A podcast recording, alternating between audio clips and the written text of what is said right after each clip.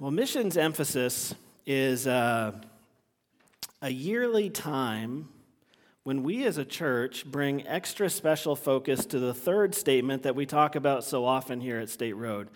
We talk very often about being a people who love God and who love others and who love in action. And these three statements that we mention so often are part of our calling, our effort to live out our calling to win and make disciples, to take people who are far off from Jesus and help them grow into sturdy, fully committed followers of Jesus. In Matthew 28:18-20, we find a passage of Scripture commonly called the Great Commission, which gives churches like ours our marching orders. Before ascending into heaven, Jesus said, "Go therefore and make disciples of all nations, baptizing them in the name of the Father and of the Son and of the Holy Spirit, teaching them to observe all that I have commanded you. And behold, I am with you always to the end of the age." Now, that word disciple, and this is a bit of review for those of you who have been part of the conversation here at State Road for some time, but that word disciple is not a word used much outside of Christian circles. It's a word we find in the Bible quite a bit, and it means a fully committed follower, a sincere, from-the-heart imitator of Jesus. I would just say an imitator of Jesus, but in our language, that word imitator might mean like play acting or feigning, something like that. So when the Bible uses the word disciple, it's talking about a sincere, from-the-heart imitator, somebody who emulates the example of their person that they're following because it's good and excellent, and that's what they are striving to be. And the way we go about making disciples here at State Road is by emphasizing those things which Jesus commanded in his teachings and modeled for us during the days of his earthly ministry. And we've summarized and boiled those things down into these three representative statements. A disciple of Jesus is someone who loves God, loves others, and loves in action. And we did not invent these three statements. I did not read a book and just think that's the slickest thing ever. I did read a book. It's called the Bible. But these three statements have been mined from a biblical ore. In the Great Commission, which I just read, Jesus charged disciples to teach new disciples all that he had commanded. And you might remember something that Jesus once said about the commands of God. In Matthew 22, he was posed a question, Jesus was. He was asked, "What's the greatest commandment in the law?" And Jesus himself said this, "You shall love the Lord your God with all your heart, with all your soul, and with all your mind. This is the great and first commandment. And a second is like it, you shall love your neighbor as yourself." And then he makes this incredibly expansive, mind-blowing statement, really, when you understand it in its fullness. He says, "On these two commandments depend all the law and the prophets." There it is. Love God and love others. All of God's revelation to mankind down through the ages, all of his commands, the law and the prophets, all of it can be summed up in these three representative ideas. And you might say, "Well, I didn't hear love in action in there."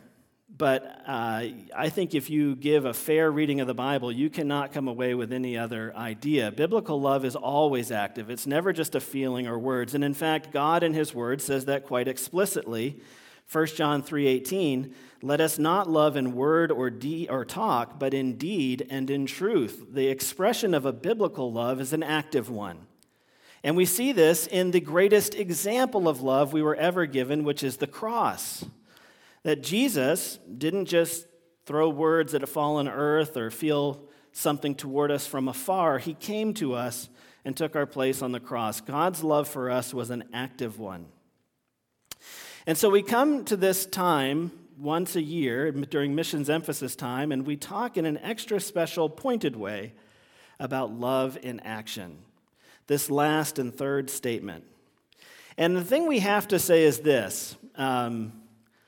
There is sometimes a thin line in practice between love in action and turning your church into a religious treadmill where we're just busy. Busyness is not what we're after.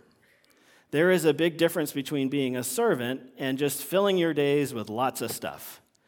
And I think a lot of churches fall into this trap where we just add layers and layers and layers of complexity onto church life, all in the name of trying to do stuff. I come from the great state of Vermont, and in Vermont, it's one of the few remaining states where they still have a citizen legislature. So by constitution, for the majority of the year, about half the year, they send the legislature home. And the reason why the state of Vermont does that is because they reason if the legislature's there, they're going to feel like they have to justify their existence. And they're just going to pass laws. So they give them a short time frame, show up, do your business, and then go home.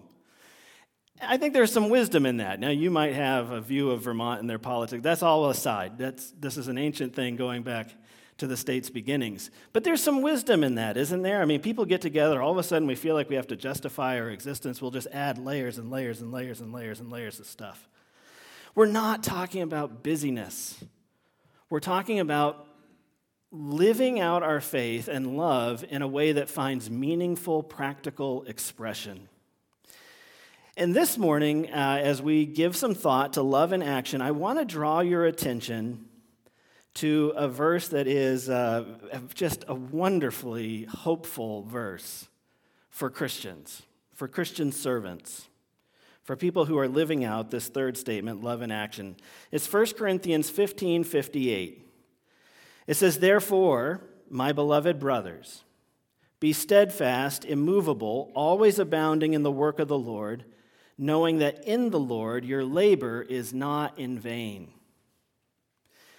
Paul's point here is that the hope of the resurrection makes all the efforts and sacrifices in the Lord's work worthwhile.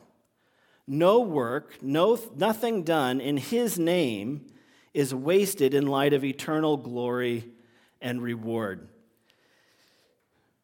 Let's just really quickly walk through this verse. Well, I say really quickly. How much time? Okay, we're good. He begins by saying, "Therefore." This is why I mentioned the resurrection. This comes at the very end of chapter 15 of 1 Corinthians, which if you've been in a pew for a long time, maybe you've attended a lot of Easter services, this is a place where pastors tend to hang out on Resurrection Sunday, Easter, because it's all about the hope of the resurrection.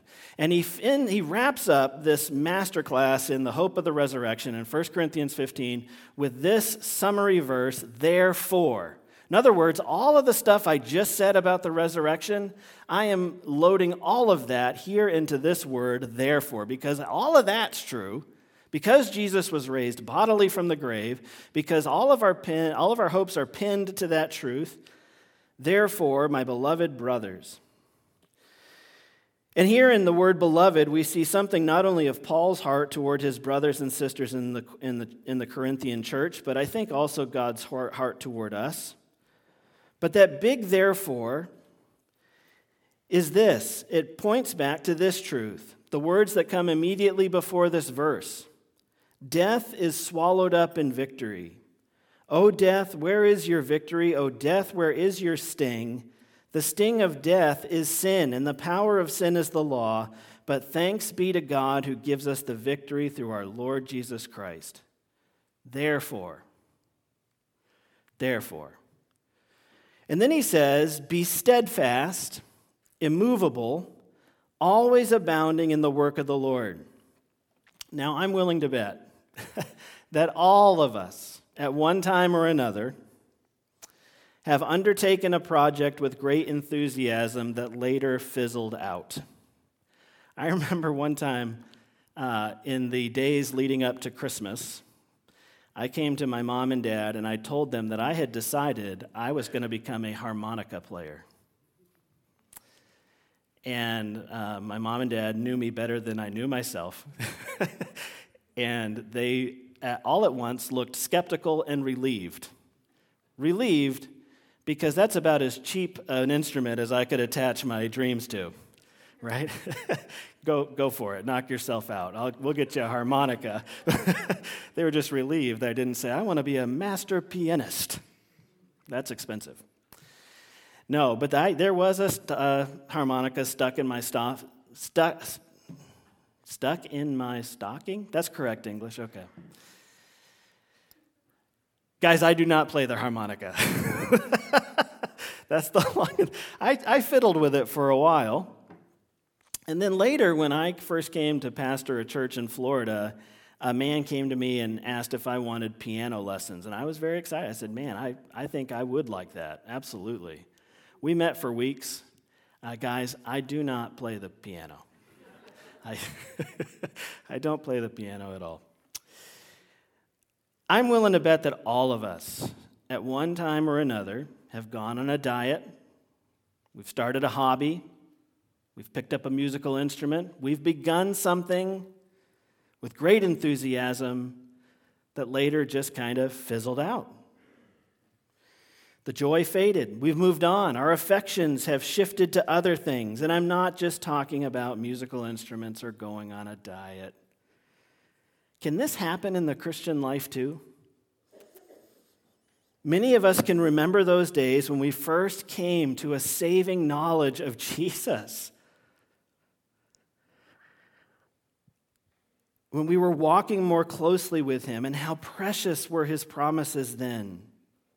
What joy we found in his presence and in worshiping among his people. What a delight it was to show up and use our gifts in service to the church and to be a blessing and a help to those in the community as a representative of Jesus. Do you remember those times when you sought God's word like a hungry person turns to food? Maybe at one time you felt strong in the Lord as you worshiped and witnessed and as you served and pursued personal righteousness. But now, maybe you've grown weary of doing good. It seems like there's little reward in it. The inner power and joy have seeped away, and you're left with a worship that sometimes is more a movement of the lips than of the heart. You listen to God's word, but you don't do it all the time. You're not terribly concerned about it. The enthusiasm you once felt is gone, and in the place of desire is grim duty. There's no fire. There's no delight. No gas in the tank. You've lost heart. Now, some of us recognize what I just said. Now, we're fickle. We're human beings. We're up and we're down. We go through seasons. We draw near. We draw away. Aren't you glad for the God who is the same yesterday, today, and forever? And that when God in his word encourages us to attach our hope to anything, it is the immovable rock of Jesus, not our resume of works or the constancy of our devotion. None of that is what impresses God or what he encourages us to attach our hope to. The sum total of our hope is the broken body, the spilled blood. Jesus is all we have to boast in. But here it says this, therefore, in light of what Jesus has done, in light of the resurrection hope, be immovable, steadfast, always abounding in the work of the Lord. Now, to somebody who's abandoned the harmonica and piano lessons and several diets, I don't like this word, immovable and steadfast. And abounding. I can abound in ice cream eating. I can abound in lots of other ways. But I don't abound sometimes in what he's saying here.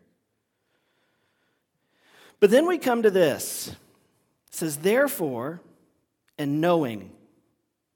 And sandwiched in between there are those words, immovable, steadfast, abounding in good works. Therefore, and then it says, knowing. Knowing that in the Lord, your labor is not in vain.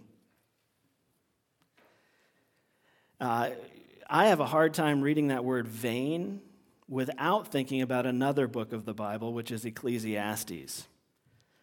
The book of Ecclesiastes begins famously with the words, vanity of vanities, all is vanity. And then just a few words later, I have seen everything that is done under the sun, and behold, all is vanity and a striving after the wind.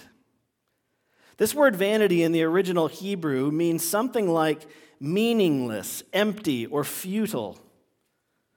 The book goes on to explore many things that people spend their lives pouring themselves into, all in the pursuit of finding meaning and satisfaction in life. And really, Ecclesiastes is a pretty dark book. It's full of existential dread. And the author, King Solomon, writes with a spirit that is heavy with cynicism. He looks around and he sees that the end of the wise and the foolish person is precisely the same. The hamburger and fries and, yes, biggie size me maker of bad decisions, and the vegan who starts every day with a 4-mile run, they both die. This is Solomon's conclusion. Death comes to both the wise and the fool and finds them both equal when it comes. What's the point? You could basically wrap up the whole book of Ecclesiastes, at least the first 3/4 of it, with what's the point? That's basically what he's saying over and over and over again. The pursuit of wise living is vanity, says Solomon. Ultimately, it gets you nowhere. Solomon tries pleasure too. He tries to lose himself in laughter, song, partying, entertainment. He tries drinking. He amasses things. He builds houses. He plants vineyards. He pours himself into professional achievement. He's a king. But ultimately, he concludes that power, authority, accolades, all the attainments that goes with his position, it'll all just be swept away and nullified by the inevitable and inescapable event of his own death. It's all vanity. He repeats it again and again and again. Life is empty, meaningless, and futile. Hope you didn't come here for a happy message this morning. It's going to come out to a happier place. Don't worry. Some of you look a little worried. Now, here at the beginning of Missions Emphasis, this annual time, when we as a church focus on being a people who love in action, and as Andrew shared in his message last week, consider others. Hear these words of Solomon as he thinks about action in various sorts, toil, service. He says, I hated all my toil in which I toil under the sun. Hated it all. Seeing that I must leave it to the man who will come after me. And who knows whether he will be wise or a fool, yet he will be master of all for which I toiled and used my wisdom under the sun. This also is vanity. So I turned about and gave my heart up to despair over all the toil of my labors under the sun. Because sometimes a person who has toiled with wisdom and knowledge and skill must leave everything to be enjoyed by someone who did not toil for it. This also is vanity and a great evil. What has a man from all the toil and striving of heart with which he toils beneath the sun? For all his days are full of sorrow, and his work is a vexation. Even in the night his heart does not rest. This also is vanity. Now, all this talk of vain toil, empty, futile, and meaningless efforts is very, very relevant to us this morning as we talk about the work of the church, love in action.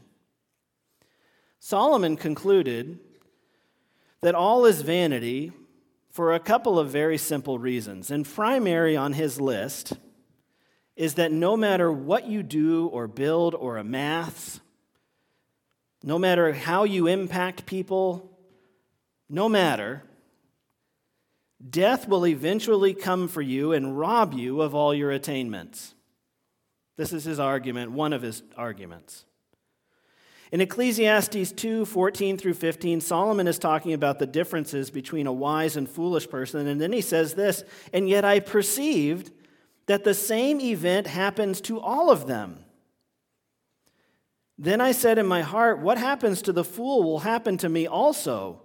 Why then have I been so very wise? And that event he's talking about is death. What's the point of living with wisdom if we end up dying just the same? This is Solomon's reasoning throughout. Why work hard? Why live right? Why deny yourself? Why give? Why be steadfast, immovable, and abounding in good works? But then in 1 Corinthians 15, Paul answers Solomon. Death is swallowed up in victory. Therefore, knowing that in the Lord your labor is not in vain. Death does not rob you. Death does not take it away. The operative words there are in the Lord. Apart from those three words, all the dark pessimism and existential dread of Solomon is 100% spot on. You really have to ask a person who does not have a faith in Jesus, what exactly are you living for? What exactly is the great central aim of your life? What exactly is the North Star around which you are guiding all the days you have under the sun? What is it you hope to obtain? I'm willing to bet that whatever answer they give finds its beginning and end in this blip of a life. They might say, well, I really believe in hard work, just how I was raised. My family's the most important thing for me. That's what provides a lot of meaning and joy and satisfaction. I just want to leave something for the folks who come after me. They're going to struggle to come up with an answer, but I can promise you this, whatever answer they do give, Solomon would shake his head and say, vanity, it's vain, it's empty, it's ultimately an unsatisfying answer.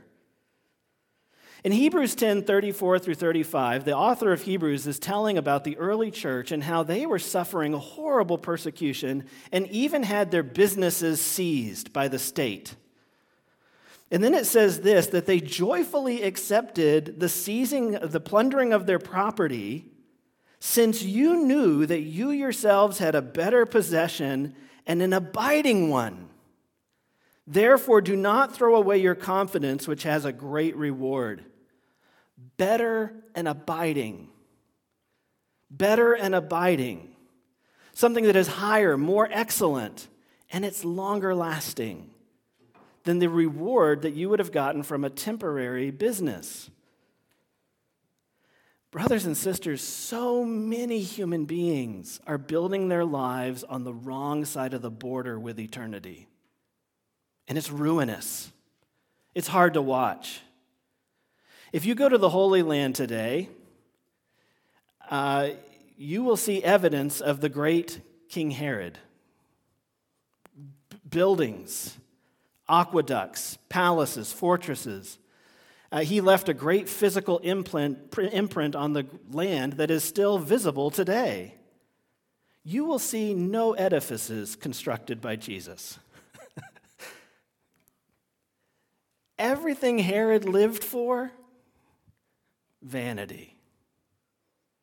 Everything. He's Herod the Great. And you look at his life and it's pathetic. Really, his attainments, his achievements in life might be the envy of anyone who's power-hungry, money-hungry, glory-hungry. But in the final analysis, Solomon looks at this man and he goes, that was all a chasing after the wind. He tried to grab onto a mirage. And everything he lived for had its beginning and end in this blip of a life. And stretching out beyond that life is the great yawning chasm of eternity. He built on the wrong side of the border with eternity. And he's to be pitied.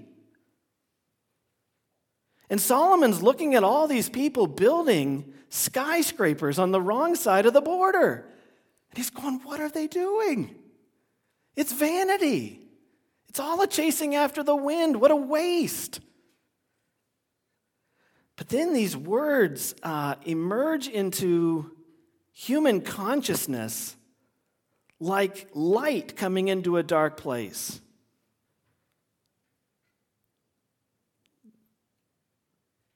That in the Lord your labor is not in vain.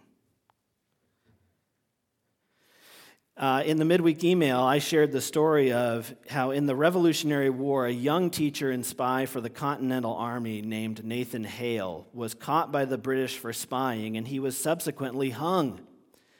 His last words were, "My only regret is that I have but one life to give for my country." I collect last words because I have very macabre hobbies. I keep something on my computer where when I find a great last word, I stick it in there. And really, that obsession with great last words began when I was a boy and I encountered Nathan Hale's clutch last words moment. I mean, when it comes my time, just give me words half as cool as what he said. "My only regret is that I have but one life to give for my country." How great. And I remember reading those as a boy and just thinking, man, that is courage, that is commitment, that's clutch, right? I also remember thinking that what a waste it would have been for him if to die like that if in the end the war had been lost. I'm willing to bet, man, I'll tell you what, if the British had won, Benedict Arnold is who'd be celebrated in our history books, and Nathan Hale would be less than a footnote, utterly, completely forgotten, an irrelevant person. My point is this. As we embark into Missions Emphasis Month here at State Road, you should know who's going to be irrelevant and what will be celebrated in eternity. Guys, a side is going to win, and in fact, already has. It's over. This great cosmic battle in which the world is engaged really ended decisively on a hill outside of Jerusalem 2,000 years ago. The battle we're engaged in is more like the Battle of New Orleans in the War of 1812, which actually happened after the war was ended by treaty. The armies didn't know that because word hadn't reached them in the field. There was no Gmail back then. So it took a while to get them word. And so the Battle of New Orleans happened actually after the United States and Britain had signed a peace agreement. And that's what's happened here. We are still engaged in a battle that has already been won decisively on that cross. And as we embark into this time of missions emphasis, you need to know that nothing you do in support of the great cause in which the church is invested will be wasted, because victory is guaranteed. Jesus said, "I will build my church, and the gates of hell shall not prevail against it." In Matthew 6:19-20, he says, "Do not lay up for yourselves treasures on earth, where moth and rust destroy, and where thieves break in and steal. But lay up for yourselves treasures in heaven, where neither moth nor rust destroys, and where thieves do not break in and steal." If the British had won, Nathan Hale would be unknown to us, but they didn't. So his sacrifice is celebrated generations afterwards. I encountered that in a U.S. history book. If Satan were to win this great cosmic battle, then whatever sacrifices you have made for the advance of the kingdom would be vanity, wasted, forgotten. But because of the resurrection, because of the coming victory, which is guaranteed, we are bold and generous. Your labor is not in vain. Your giving is not in vain. Your suffering and sacrifice and prayers are not in vain, because Jesus wins. And there is a way to live that's vain, empty, futile, meaningless. But nobody who spends their life in support of the kingdom and its kingdom objectives is wasting anything. It's not even vain if it's met with no earthly reward. A great example of this is found in Hebrews 11, where it says this, speaking about, in the Bible, Hebrews 11 is called the Hall of Fame of Faith. Sometimes people call it that. And one of the people that's celebrated in there is Abraham and Sarah. It says this, beginning at verse 8 of Hebrews chapter 11. "By faith, Abraham obeyed when he was called to go out to a place that he was to receive as an inheritance. And he went out, not knowing where he was going. By faith he went to live in the land of promise, as in a foreign land, living in tents with Isaac and Jacob, heirs with him of the same promise. For he was looking forward to the city that has foundations, whose designer and builder is God. By faith, Sarah herself received power to conceive, even when she was past the age, since she considered him faithful who had promised. Therefore, from one man, and him as good as dead, were born descendants as many as the stars of heaven, and as many as the innumerable grains of sand by the seashore. And then here's the verse I really want you to see. Verse 13. These all died in faith, not having received the things promised, but having seen them and greeted them from afar, and having acknowledged that they were strangers and exiles on the earth. Seen and greeted them from afar. They received what they didn't receive. Abraham, for his trouble, never had a settled place of residence. He lived in tents. He was promised an inheritance that he never got, not during the days of his earthly sojourning. He was promised a land that would be for him and his descendants always. He was promised descendants as numerable as, what did it say here? Sand by the seashore. And yet he waited well until he was even past an octogenarian, until he even had his first child. And I think this is the experience of so many Christians who feel that their labor is in vain. They are struggling. They're working hard, seeing very little fruit, pouring themselves into it. And I want you to know that with God, all the joy is not in the gift, but in the giving. And that's true. He is more delighted when you do something properly motivated than he is that something come of it. The giving of yourself to that is what brings God delight. And it may be that God has called you out into some small and unnoticed ministry. Maybe you're a prayer, and nobody sitting around you knows the hours you devote to prayer. Maybe it's something else. Maybe even those sitting around you don't even recognize what you do as a ministry. But in the privacy of your heart, where it's just you and God, you know the missionary zeal you attach to that activity. You know how you enter into it with kingdom consciousness and in conversation with God throughout. But maybe little seems to be happening, and you're beginning to wonder whether your efforts have been all in vain, or maybe you've seen very little fruit, or even as it's sometimes the case, there has been no fruit at all that you can see.